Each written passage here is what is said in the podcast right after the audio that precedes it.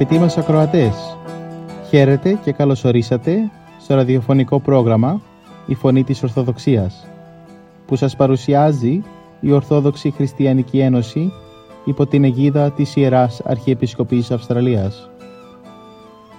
Μεταξύ άλλων θα ακούσετε διδαχές από την Αγία Γραφή, σκέψεις από πατερικά κείμενα και βίους Αγίων. Καλή σας ακρόαση!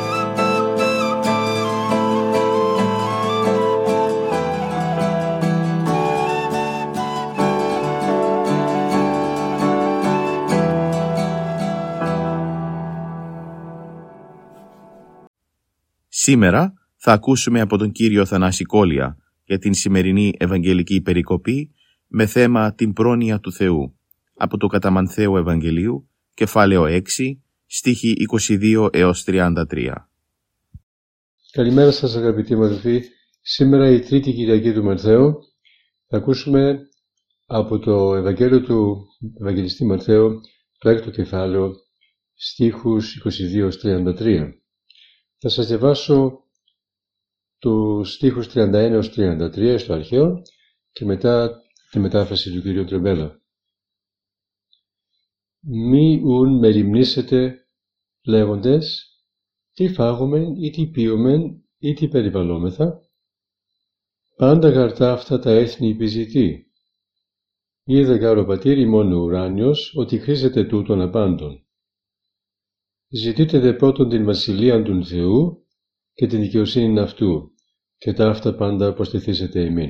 Δηλαδή, μην καταληφθείτε λοιπόν ποτέ από ανήσυχον φροντίδα λέγοντες τι θα φάγουμε, τι θα πιούμε ή τι θα πευληθόμεν ως έντιμα, διότι οι εθνικοί και οι δωρολάτρε που αγνοούν ολοτελώς τα συγκρίτου αξία ουράνια αγαθά, ζητούν όλα αυτά τα μάτια και φθαρτά, ως τα μόνα σοβαρά και απαραίτητα. Σεις όμως μη ανησυχείτε δι' αυτά, διότι ο πατήρ σας ο ουράνιος γνωρίζει ότι έχετε ανάγκη από όλα αυτά και συνεπώς θα σας τα δώσει Αυτός. Ζητείτε δε πρωτίστως και κυρίως τα πνευματικά αγαθά της Βασιλείας του Θεού και την απόκτηση των αρετών που ο Θεός ζητεί από εσά ως όρον για να σας χαρίσει τα αγαθά τα αυτά. Και τότε όλα αυτά τα επίγεια θα σας δοθούν μαζί με εκείνα. Ανησυχούμενοι άνθρωποι αγωνιούμεν, γεμίσει η ψυχή μας από άγχος για το πώς θα μπορέσουμε να εξασφαλίσουμε το πώς θα ζήσει. Για το τι θα φάμε, τι θα πιούμε, τι θα ντυθούμε. Και πώς θα κατορθώσουμε να αποκτήσουμε όλα τα υλικά αγαθά, τα απαραίτητα για τη συντήρησή μας. Γιατί, γιατί όμως αγωνιούμε. Διότι λησμονούμε τις μεγάλες αλήθειες που μας τονίζει το σημερινό ιερών Ευαγγέλιων ο Κύριος μας. Λησμονούμε ότι υπάρχει ο ουράνιος πατήρ μας, ο γεμάτος αγάπη και στοντή για τα πλάσματά του. Λησμονούμε την παντοδύναμον και πανάγωθον πρόνοιά του ημάς. Και γι' αυτό σήμερα θα ήταν καλό και ίσως βοηθητικό να ασχοληθούμε λιγάκι με την, και για την πρόνοια του Θεού. Αγαπητοί μου αδελφοί, δεν έπλασε ο Θεός τον κόσμο και τον εγκατέλειψε στην τύχη κάθε άλλο. Προνοεί και ενδιαφέρεται δι' αυτόν, για τη συντήρησή του, την αύξησή του, την όλη του ζωή.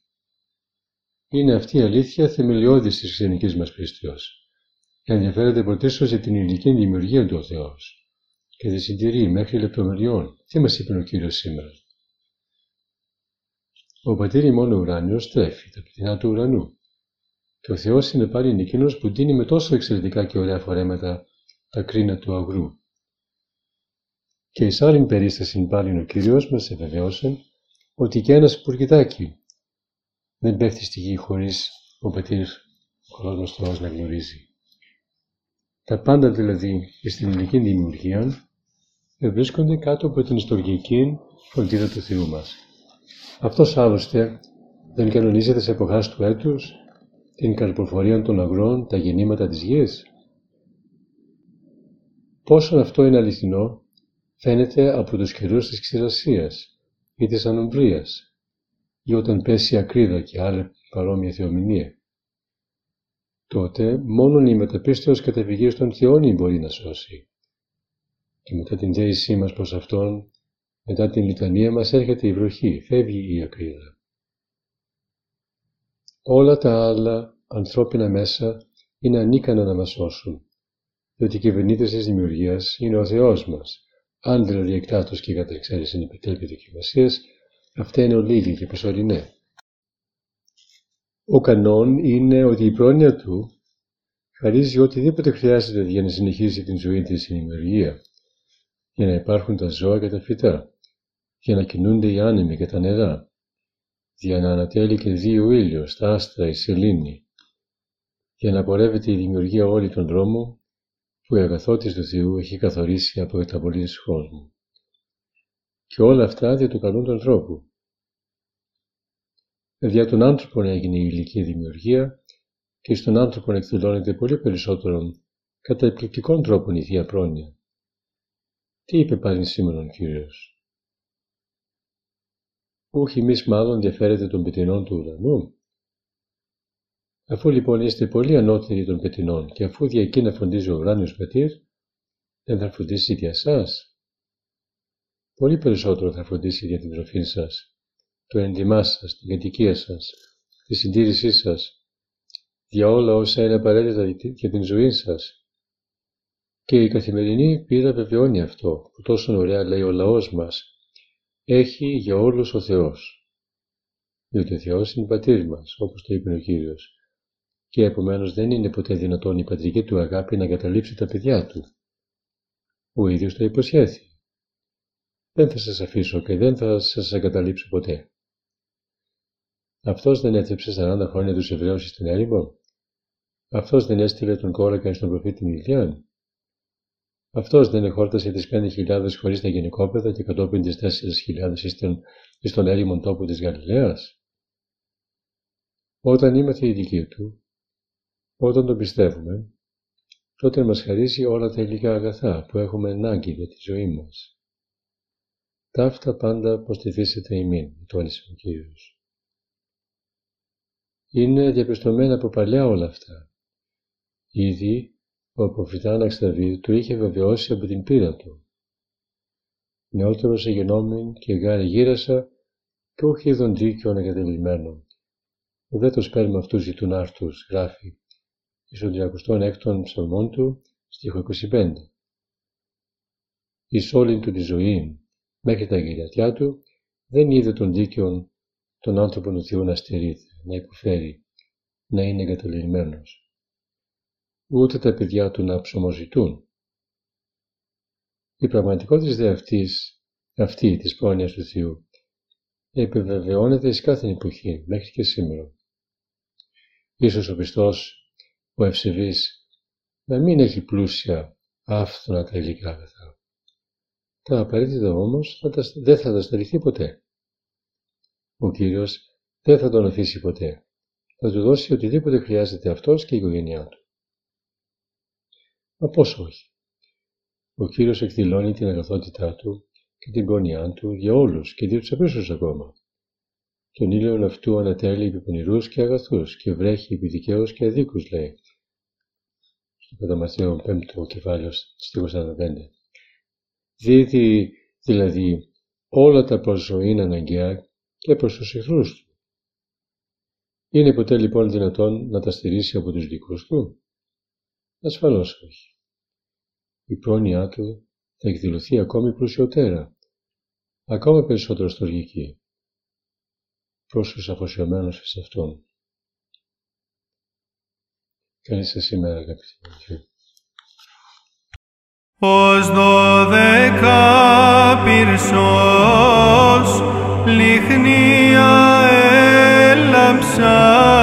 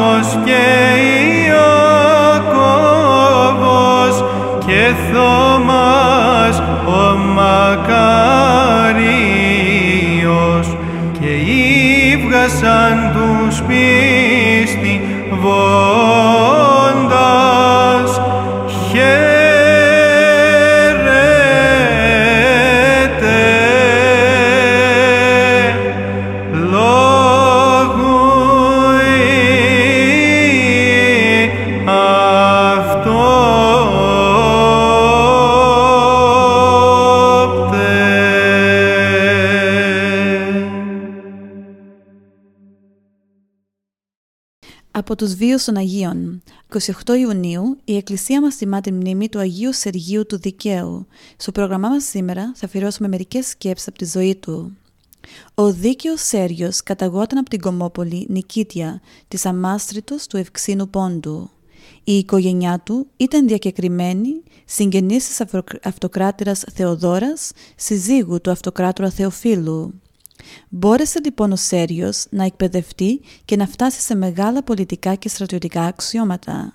Αν και ο Θεόφιλος ήταν θερμός προστάτης των οικονομάχων, ο Σέριος έμεινε πιστός στις ορθόδοξες τάξεις και μόχθησε πολύ για την αναστήλωση των Αγίων εικόνων.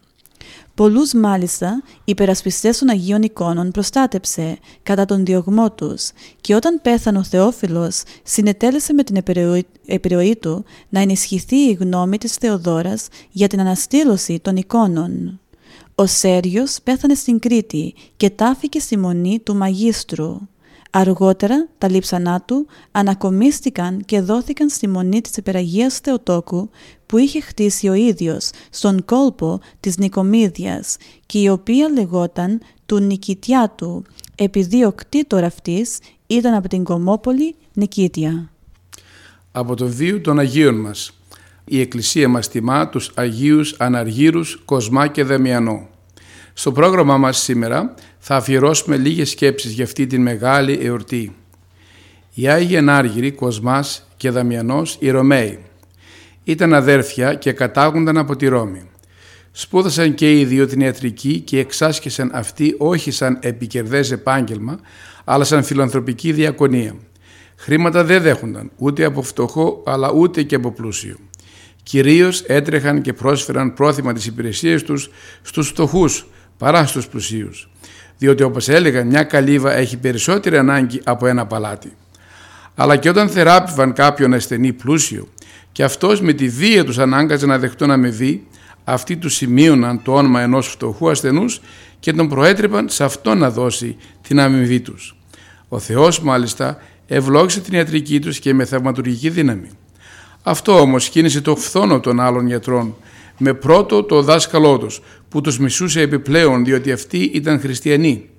Κάποια μέρα λοιπόν ενώ μάζευαν θεραπευτικά βότανα τους δολοφόνησαν αφού τους έσπρωξαν με ορμή στον κρεμό. Φάνηκε έτσι η καταστρεπτική ιδιοτέλεια των συναδέλφων τους και αντίθετα πως η Φιλαδελφία ανυπόκριτη, Φιλα... Φιλαδελφία ελεύθερη από κάθε προσποίηση και υποκρισία καλλιεργούσαν οι δύο Άγιοι Ανάργυροι. Άγιοι Ανάργυροι και θαυματούργοι επισκέψαστε τας ασθενείας ημών δωρεάν ελάβετε δωρεάν δότε ημίν.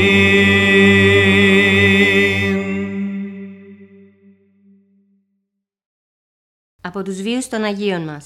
3 Ιουλίου η Εκκλησία μας τιμά την μνήμη του Αγίου Ανατολίου. Σήμερα στο πρόγραμμά μας θα αφιερώσουμε μερικές σκέψεις από την ζωή του.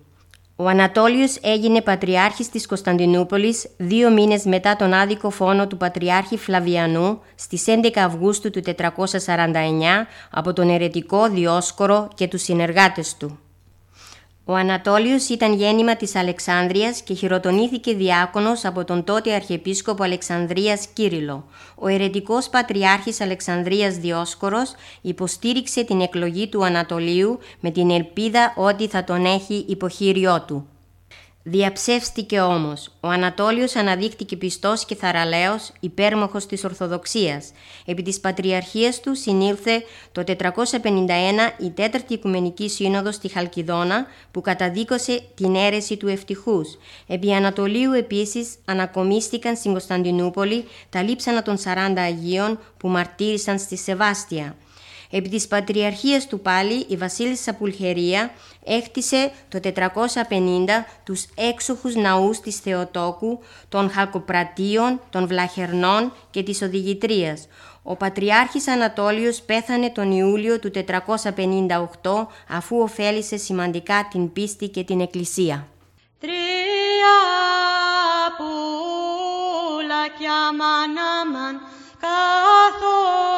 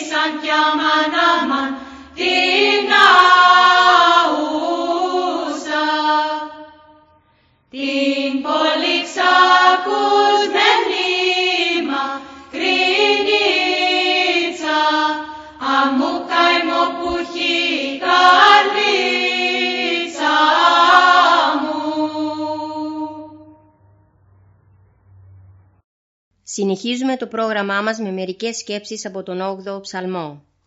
Ποιος δημιούργησε τον κόσμο; Αν κάποιο βράδυ υψώσουμε τα βλέμματά μας στον ουρανό, θα δούμε με το γυμνό μάτι τα πολυάριθμα αστέρια που σαν καντιλάκια φωτίζουν και μαζί με το θαμπό φως της σελήνης δίδουν μια μαγευτική εικόνα γεμάτη έκσταση και θαυμασμό.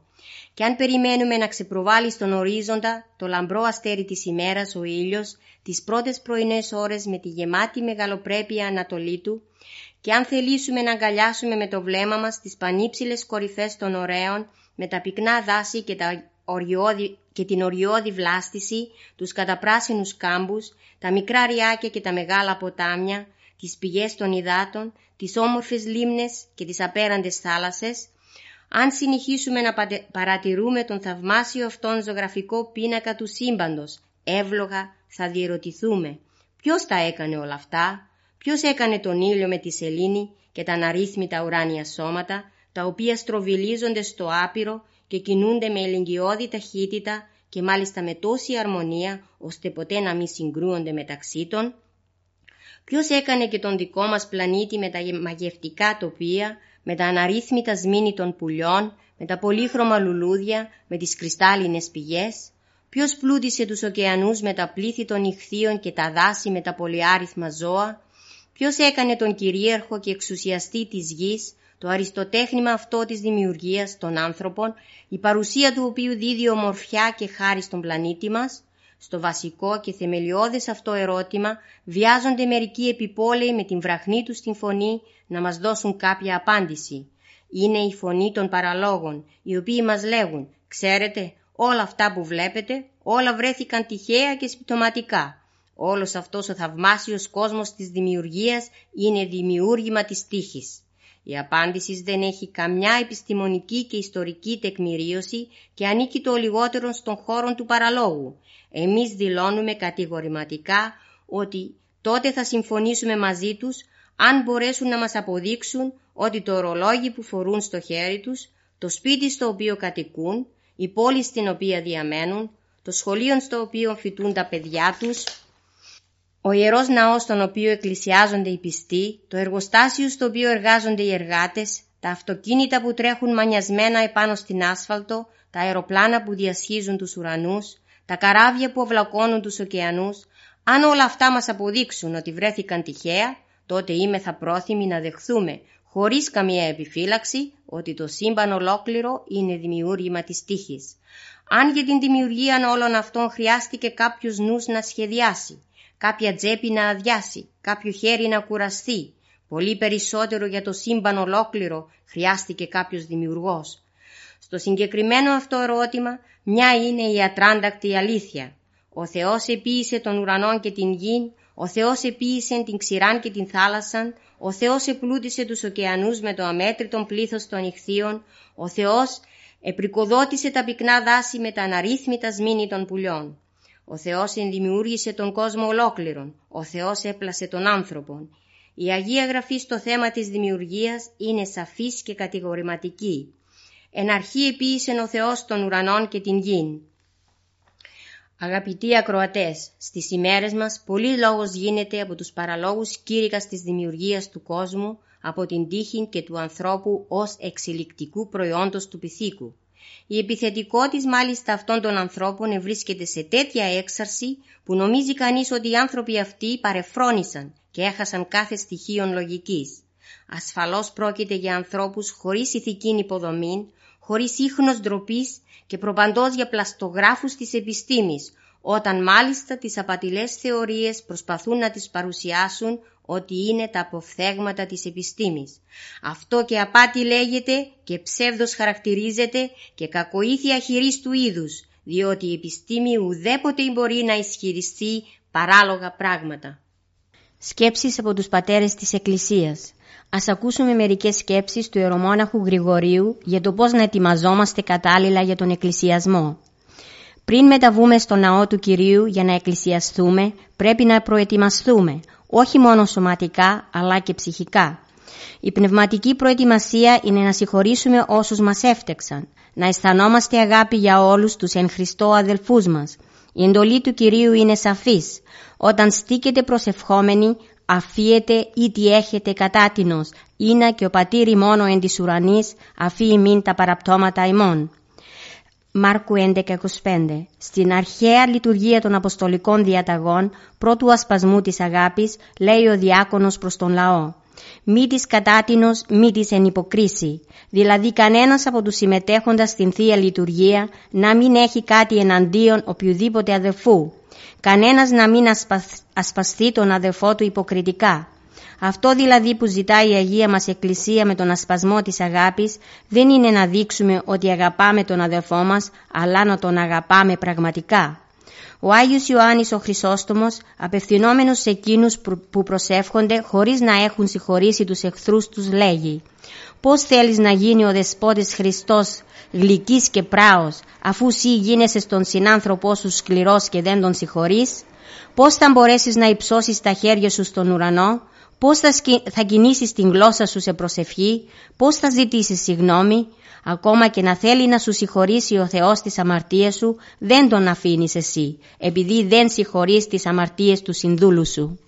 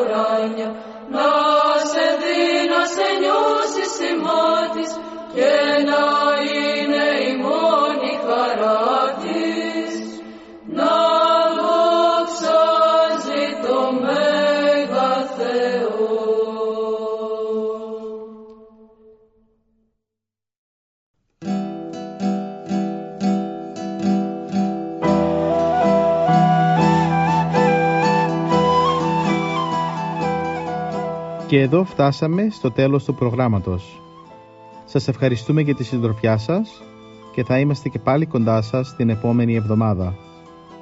Μπορείτε επίσης να μας παρακολουθήσετε στο Facebook, Spotify και στο YouTube κανάλι Greek Orthodox Christian Society Sydney. Αγαπητοί μας ακροατές, ο Θεός μαζί σας. Χαίρετε.